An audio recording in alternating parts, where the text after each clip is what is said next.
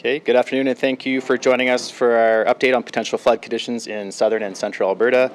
Uh, we'll start today with some opening remarks by Environment and Parks Minister Jason Nixon, and then we'll be joined by Lisa Jackson, Executive Director of the Environmental Emergency Branch with Environment and Parks. Over to you, Minister.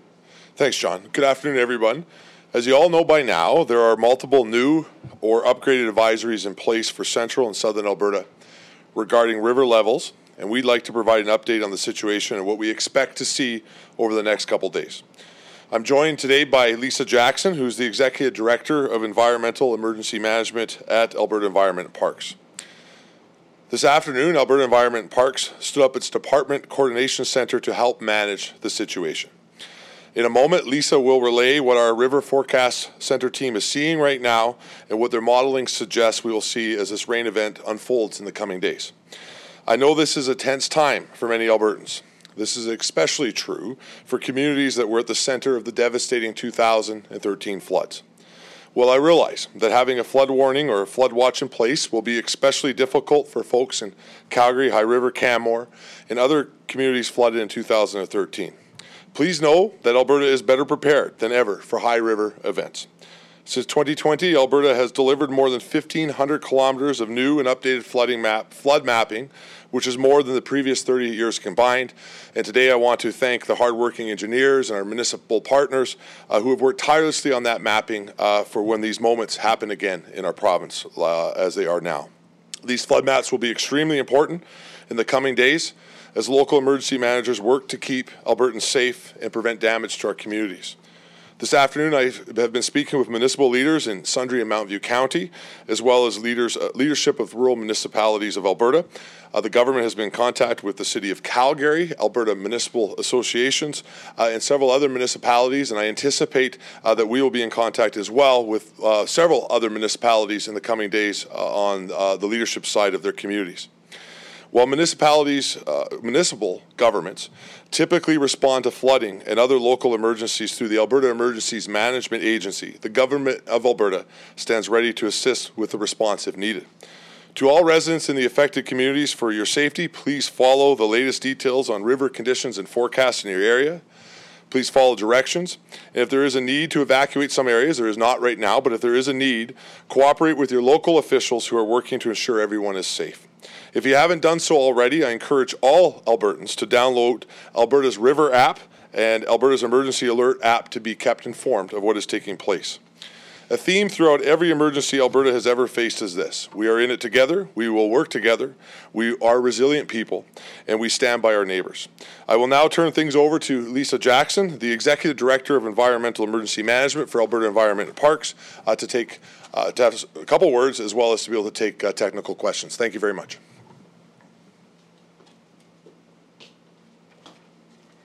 Thank you. I appreciate the opportunity today to be able to tell people what information we have to help support your flood preparedness. So, uh, on behalf of the team, we do have a number of experts working back at the office, uh, crunching the data and putting it together so that we can understand who's at impact and who's at risk. So we're watching a, a, significant rain event come in. We've seen it on radar already, and it's starting to move into the eastern slopes. And as it pushes up along the eastern slopes, and we and we move upward on the mountains, uh, we tend to see the rain intensify, and we're looking of upwards to 150 millimeters over the next three days. So that's extending into Wednesday. Uh, the, the complicating factor is we have an above average snowpack in a lot of the higher elevations. And so once the rain starts to fall in those areas, it intensifies and actually gives us a bit of a worse problem as that snow melt uh, increases the water flow. So we are taking a look, and, and as the minister had mentioned, we're working with uh, municipalities to make sure they, they have the most up-to-date information so they can keep people safe, uh, put into place their emergency plans, and make sure that things are being executed with uh, you know safety of people and infrastructure in mind. Uh, so we're doing what we can to support communities. And as we mentioned, the Rivers app, it has all the updated information because as we get the forecasts coming in and those are updated, we have better information and we're able to uh, provide better and more specific updates. So download that app where you can see the forecasters' comments and you can see where the impacts are expected. And yeah, so that is the information we have. Uh, I think the heaviest amounts we're looking at about the High River area as we're going upstream from there. Um, and we're just working with the communities to help understand what those impacts would be um, if, if it results in those levels and impact and hits the community.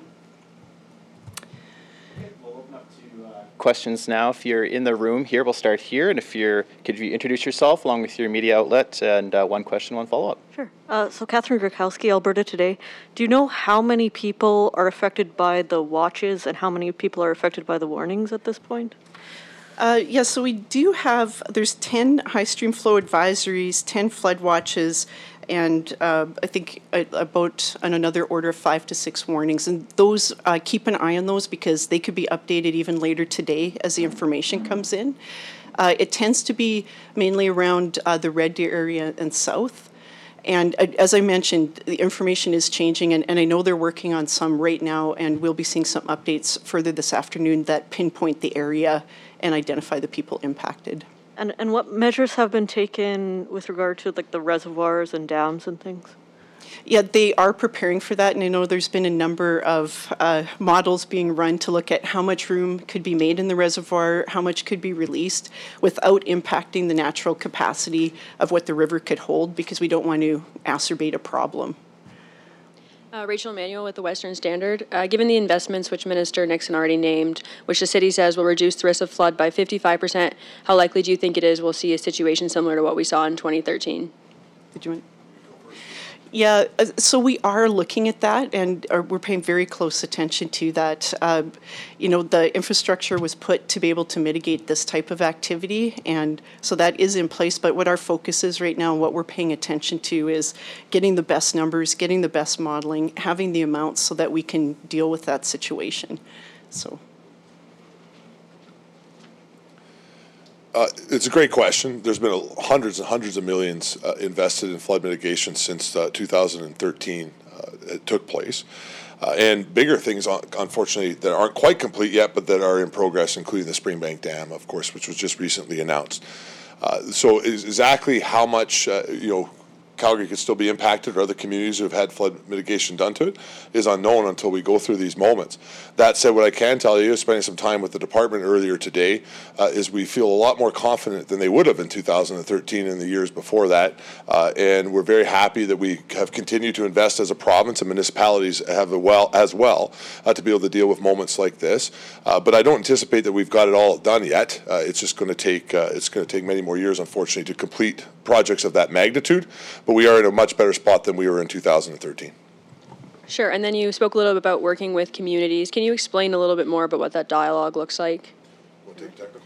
Sure. Uh, as part of the emergency management world, I, of course, I focus on the environmental side, but uh, we work really closely with the Alberta Environmental Management Agency, and they were talking to the emergency managers within the different communities this afternoon and have ongoing conversations with them and providing whatever support we can as they implement their emergency plans. Uh, and I, I, would add to that, Rachel, that uh, in early days or early moments like this, one of the biggest roles of the Department of Environment and the government of Alberta is around forecasting uh, and alerting municipalities to what may be, uh, be coming. Uh, we stand on guard, obviously, to be able to support municipalities who are the lead in an emergency with whatever uh, may come. Hopefully, uh, we don't end up in a situation where there's going to be a lot of resources needed because that means nothing has taken place. That said, we are ready uh, to help municipalities if needed, but right now our primary uh, focus is on the forecast uh, side of things, making sure that our dam infrastructure is ready and that we're ready to be able to respond to be able to help municipalities as needed. Thank you. Looks like we have a few callers on the line. Operator, can you put through the first caller, please? Adam Toy, Global. Um, yes, uh, question for uh, Ms. Jackson, perhaps. Um, with all the rain on the way in the next few days, do you have an idea on how that could impact stream flow on both the North Saskatchewan and Red Deer rivers, and how that could affect uh, communities along uh, those tributaries? Yeah, they're definitely modeling what's happening on the Red Deer River. Uh, that one, it's not as vulnerable at this point in time, uh, just due to the ability to control some of that through Dixon Dam and some of the other uh, infrastructures we have in place. But again, we're really keeping a close eye on that. Um, you know, the situation can change very quickly, and you know, so we are watching that to make sure that we're keeping up to date with the information as it starts to play out. Uh, For North Saskatchewan River, I don't have information on that right now. It looks like the system is uh, staying to the south, so I, yeah, we don't have information um, or concerns about that at the moment. Did you have a follow-up, Adam? Uh, yeah, a follow-up for the minister. Um, you mentioned some of the some of the yet to be completed uh, flood mitigation projects, especially for Calgary. Wondering if you've got updates on the feasibility study for the upstream reservoir on the Bow River. So it's extremely important that we complete uh, infrastructure for both uh, the Springbank side for the elbow as well as for the Bow River to be able to complete all the flood mitigation needed for Calgary. Uh, that study has been fully funded by Treasury Board and is being undertaken by uh, Alberta Environment and Parks. Uh, we're near nearing a point uh, where a recommendation on a potential dam location uh, would be for the bow. Uh, it's uh, it's a, it's a big job to be able to do that from an environmental perspective, and there's going to be uh, some regulatory hurdles along the way.